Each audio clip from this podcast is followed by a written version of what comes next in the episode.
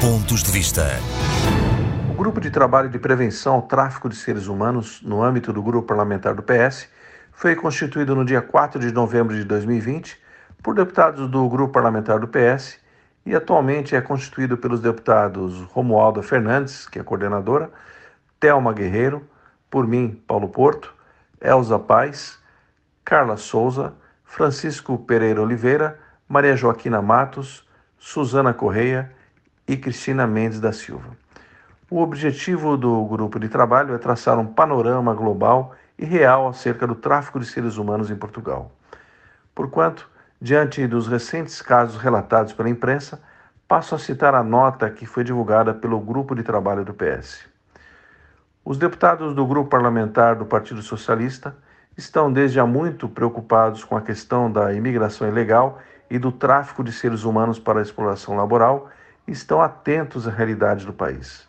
Na verdade, com o objetivo de traçar um panorama global e real acerca do tráfico de seres humanos no país, foi criado em novembro do ano passado, neste grupo parlamentar, um grupo de trabalho especificamente sobre este tema, precisamente por ser um assunto que há muito nos preocupa e que não ignoramos. Foram realizados até a data três audições.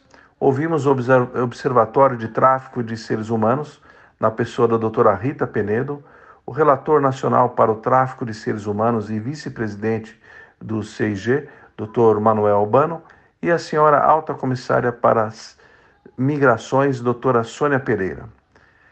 Estávamos prevendo, no âmbito da atividade do grupo parlamentar, o visitas no terreno, contudo, infelizmente, a situação pandêmica não nos permitiu realizar essas visitas.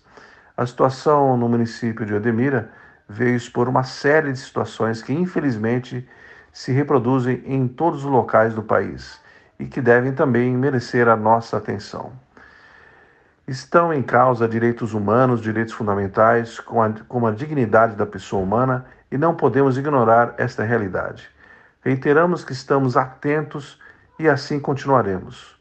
Os deputados do grupo de trabalho do Grupo Parlamentar do PS sobre tráfico de seres humanos. Pontos de vista.